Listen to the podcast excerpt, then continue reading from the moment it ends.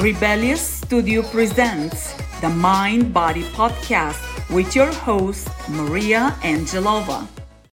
Hi, Rebels, and welcome to the Mind Body Podcast, your podcast about a strong body, calm mind, healing, and fully living. It is with great pleasure that I introduce to you my guest today, Jeannine Jannot. Hello, Jeannine. How are you doing today? Hello, I'm doing very, very well. So happy to be with you. I am so happy to. Jeannine and I had the pleasure of connecting actually on a topic I'm very passionate about, and that's the topic of kids and wellness. And we're going to dive into that entire topic because there's so much to be talked about there. But Jeannine, before we do that, let's start with you telling us a little bit about who Jeannine is. Give us three words and a little bit of a backstory behind each one, who you are. Three words about me. Um, I think the first word to describe me is I'm an introvert. I mean, that's just sort of that that's in everything about me.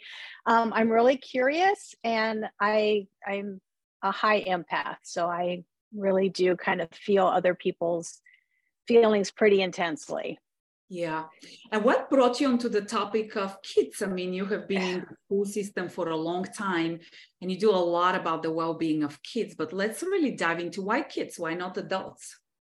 Yeah. So it's really weird how I got to the place that I'm at because I started off my ed- my education, my background is school psychology and child developmental psychology. But then as soon as I got my PhD, I started raising kids. And that was I was a stay-at-home mom for well over a decade. And it wasn't until we moved to the Atlanta area, my youngest was going into preschool. I was like, oh, I'll go teach preschool for fun, something to do.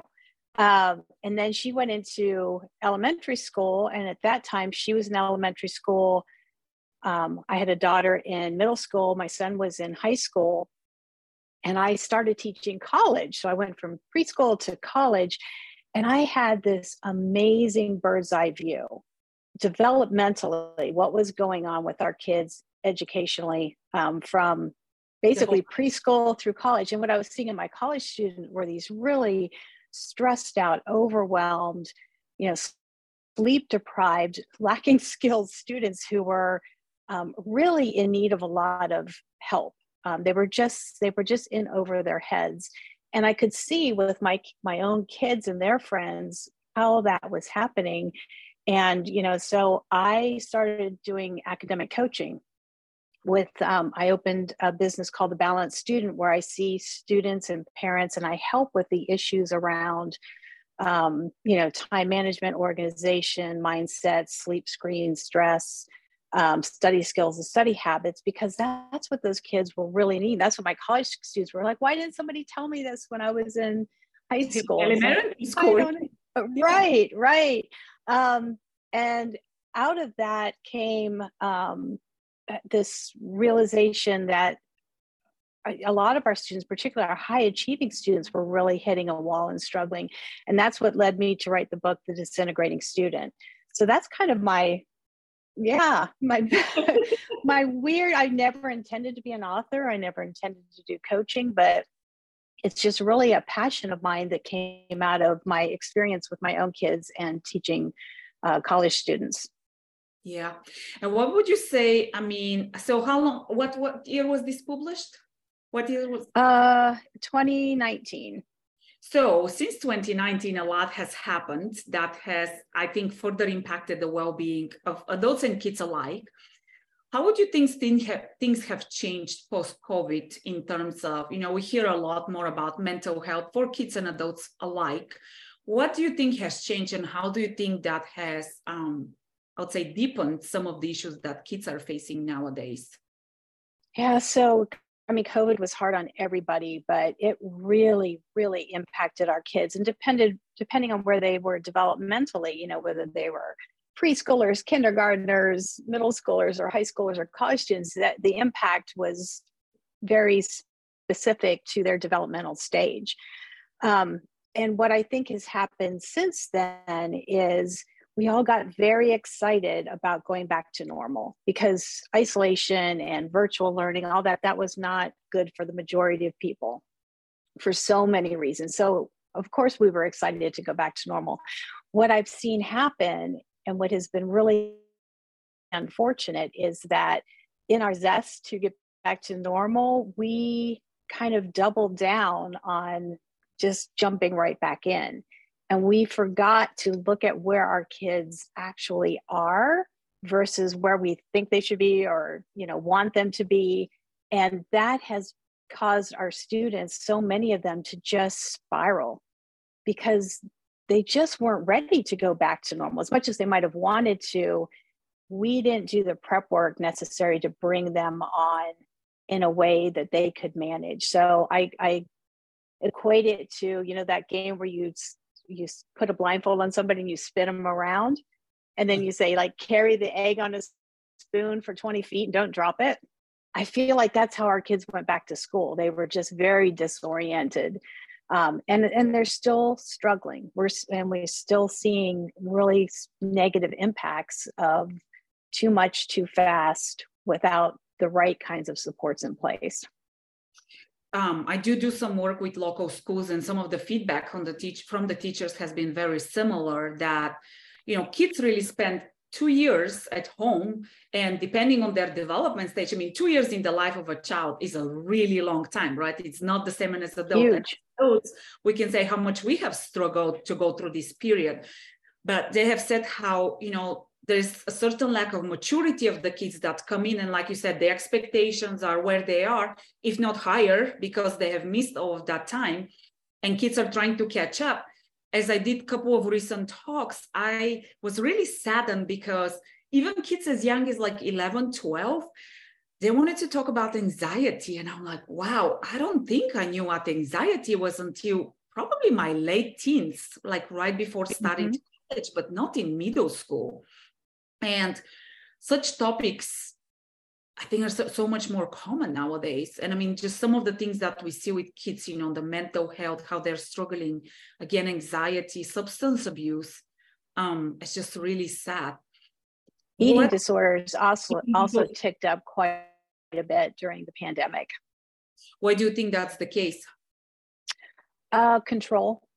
Mm that you know we were in a situation where there was very little control over not much especially children had very little control. Um, and you know that's one thing you can't control is how you eat if you eat. If you eat yeah. Um, what do you tell to a parent so i have a preteen daughter right? And she's going through this developmental stage where everything that mom says is not right or there is opposition to it. And uh, what do you tell to a parent who is you know partially has to manage that has to manage the relationship has to manage raising the kid? At the same time you do want to have expectations. At the same time you don't want a kid who is highly anxious who is getting more stressed out like finding that balance um, because i would admit as a parent sometimes i'm like how do i give her a break but i don't lose all boundaries um, mm-hmm.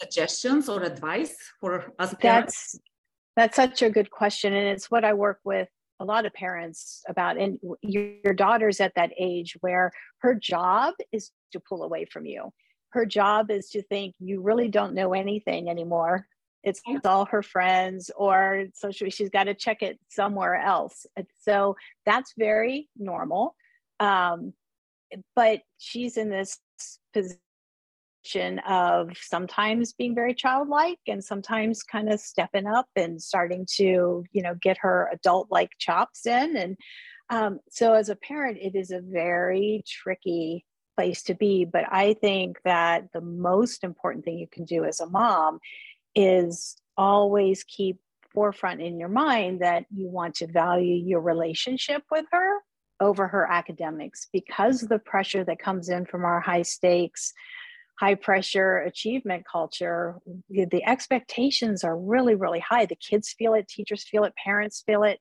And i think it's really important for a family to sit down particularly at this age at middle school age and say what is success for you? We know what the achievement culture says and we know what the colleges you know what what students are trying to achieve to even get into a college.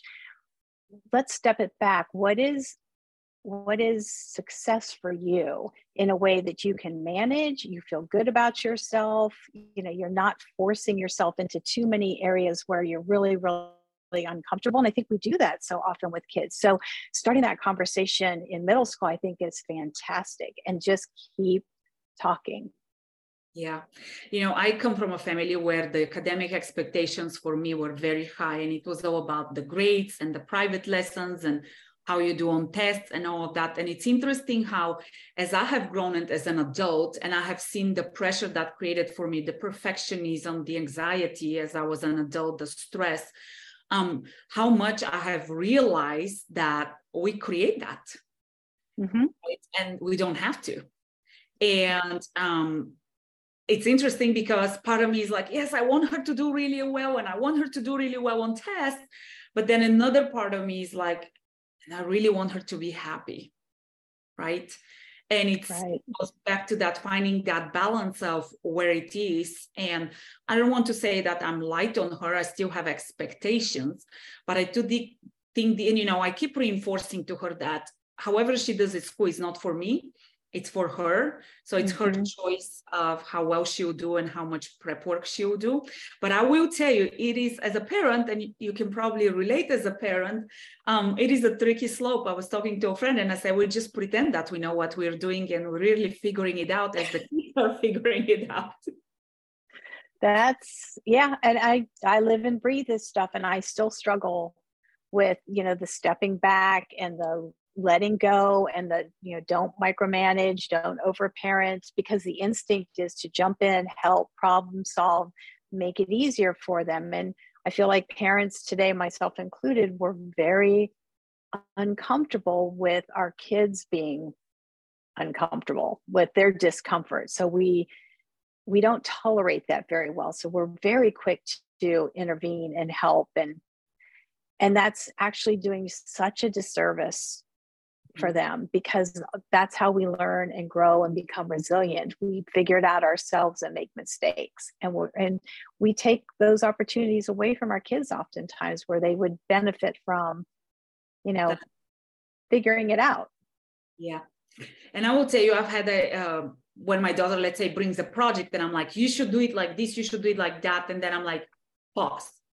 How would you do it and sometimes she's like, I'll go this way. And I'm like, oh, I don't know about that. And I will tell you, sometimes she surprises me with the way she goes. It's done very differently than I would do it, but mm-hmm. she gets it done. And I'm like, okay, mama, pat on the back. You kept your mouth shut. But sometimes it takes a lot. And um, we do have these conversations as parents with my husband because he's a little bit more like it's got to be done this way. And it's like, well, let her, you know, this is the time where she is learning, like you said this is a mm-hmm. prime time to learn that there are consequences to how you do things and that would you know that that is something you take for life right and we we run the risk of if we overhelp then mm-hmm. our our kids can start to interpret that as they can't handle it mm-hmm. and there's a little bit of learned helplessness that comes where they just kind of give up their motivation kind of tanks their confidence tanks and they're just they kind of expect somebody to step in and tell them what to do how to do it when to do it. Um, i saw that very much so in a lot of my college students that taking initiation the motivation to start things they wanted to know exactly what to do how to do it and you know what was going to be great. And it was like okay i need you to kind of yeah. run with this a little bit. And i really had to push students and give them permission not to follow the rigid way, the one way, and figure it out for themselves. And I would, you know, and I would have to say, I'm, I'll, I will actually grade you on your ability to do that because it was something that was so foreign to them coming out of high school that they just felt like that was just going to end up terrible. You know, they were going to get a terrible grade because they didn't know exactly what to do you know what? That's life. You just have to figure mm-hmm. it out. Because once adulting as we joke with some of my clients hits you you got to figure it out. There's not going to be mom or dad or a friend or whoever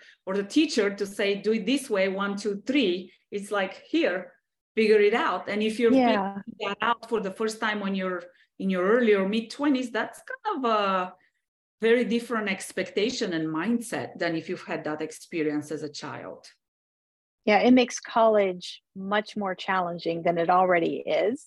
And and i work with a lot of college students and that's their main issue is they're kind of learning all these skills you know away from home away from the support and that's hard. Yeah. Yeah. Jeannine what's your opinion on um, extracurricular activities and always keeping kids busy? Hmm. well i think it depends so I, I love following a child's lead so that's something they're really interested in. Um, I think that's fantastic. I don't like the idea of scheduling just to schedule or scheduling just to check the boxes for a college application. Um, that doesn't sit well for me. But I think students, you know, a lot of the uh, one of the big reasons students come to see me is because of time management issues to learn kind of a, how to do a time management system. And what I've found over the years is the kids who have nothing to do no job, no extracurricular, man, they really struggle with managing their time because that's all they've got. But you've got a kid who's got lacrosse, you know, practice one night and diving two nights and Boy Scouts or whatever it is. That actually is a built in time management system for them. So I think what we have to be careful about is what I've seen is that when they get too overscheduled, sleep is the thing that ends up taking the biggest hit, which is no good. Mm-hmm. Um, you know, a student who will like, okay, well, I'm doing all my extracurriculars and I love them, but I'm not getting home till nine, you know, eating, showering, and then I'm doing homework till midnight or one o'clock and then getting up at 6:30. That's mm-hmm. not really sustainable. So that's not, they're not bringing their best self to school school the next day for sure. And and they're more likely probably to get injured in their sports that they're participating in for being overtired. They're more likely to get you know sick because their immune system is compromised. So i think it i think that's a great conversation to have with kids because it's all about balance too. You know it's because some kids it's just like but i love all my things. But it's kind of like life where you have a full-time job and it's kind of like okay i love all my things too but what what can i do? What's what's reasonable? And and i've coached some kids to you know look at the rigor they're taking. You know if they want to keep all the extracurriculars or have really demanding extracurriculars then you know pulling back on the rigor particularly in subjects that they're not passionate about like if they don't like ela don't take ap lang you know don't do that. Um, go on level so that you're you're trying to look at how much energy and attention do you have access to in any given day and and hitting that sweet spot. Yeah i think that goes down to prioritization which continues mm-hmm. on adulthood and i'm really glad you brought up the topic of sleep because something that i do a lot of coaching with younger people is self-care. And you have brought up sleep and you have brought up food which are both pillars of self-care What's your thought about kids and self care? Because um, from where I sit, I'll tell you is that I don't think our kids get enough self care habits built. You know, I mean, they in middle school they take out PE and playtime, um, which I think is sad. And they sit. I think they sit too long. They spend way too much time on technology. Um, I don't think they socialize enough face to face. Any thoughts around self care and kids and their development, how those go hand in hand? I agree. I mean, especially with little kids, play is so important for brain development. So kids who are just sitting still in classrooms or kids who are, you know, on devices, they're not getting that stimulation and brain growth. I mean, that's actually how the brain wires itself really magnificently when our kids are young. Um, and then at, as kids get older, movement is just so important, so important. Um, I, I, I, find this particularly with uh, students who have ADHD and even students who don't, because so many students who don't even have attention deficit disorder, they still are struggling with concentration and attention issues. And I think part of that is because they sit too long and are spending way too much time looking at devices.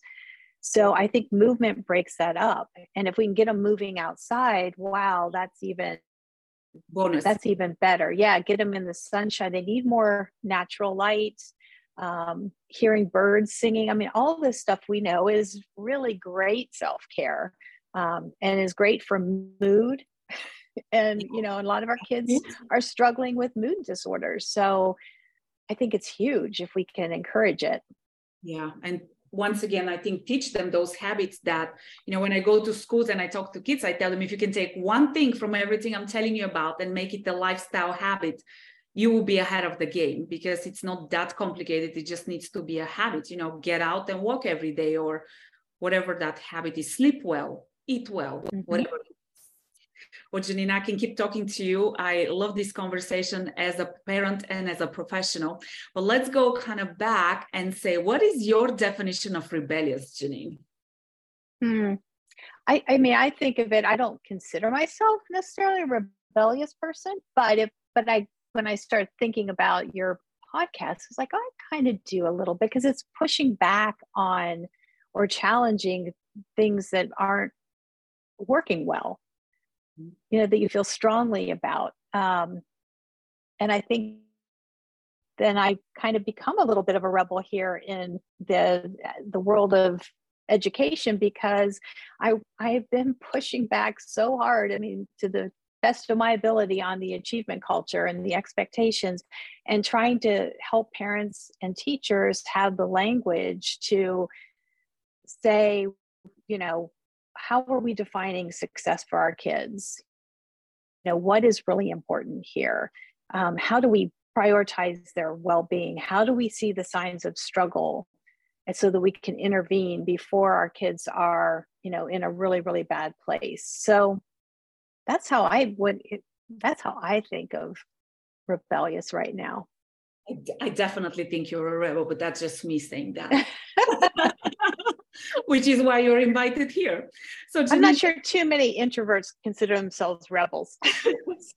well, you know what? I think sometimes when people think of rebels, they think there's almost like a little bit of obnoxiousness or loudness. I don't know why people think that, but I I agree with what you said. Is you know it's going against the status quo and resetting up the expectations of what a healthy child is. Right? What's successful. Right.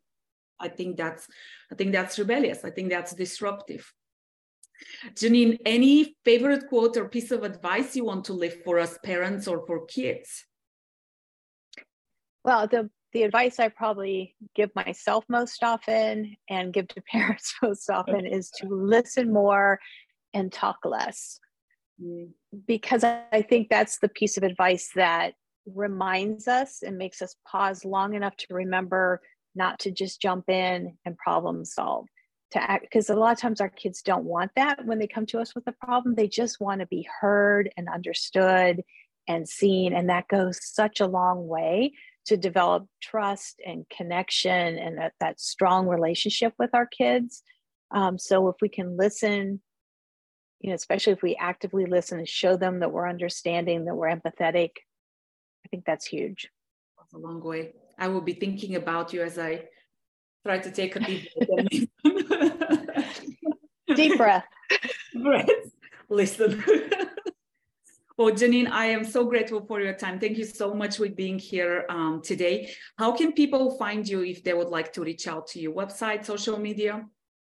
Um, so I have a website, jeanninejannot.com, and the book is on there. I have a newsletter that comes out every month. Um, it's actually about perfectionism this mm. coming month. So um, you can sign up for that. And I have some parenting help sheets and pretty much all about me.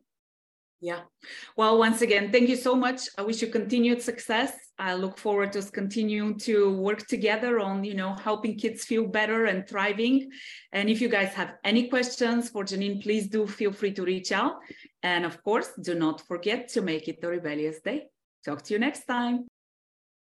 Can't get enough of those rebellious conversations? Do make sure you subscribe, like, and share with your friends.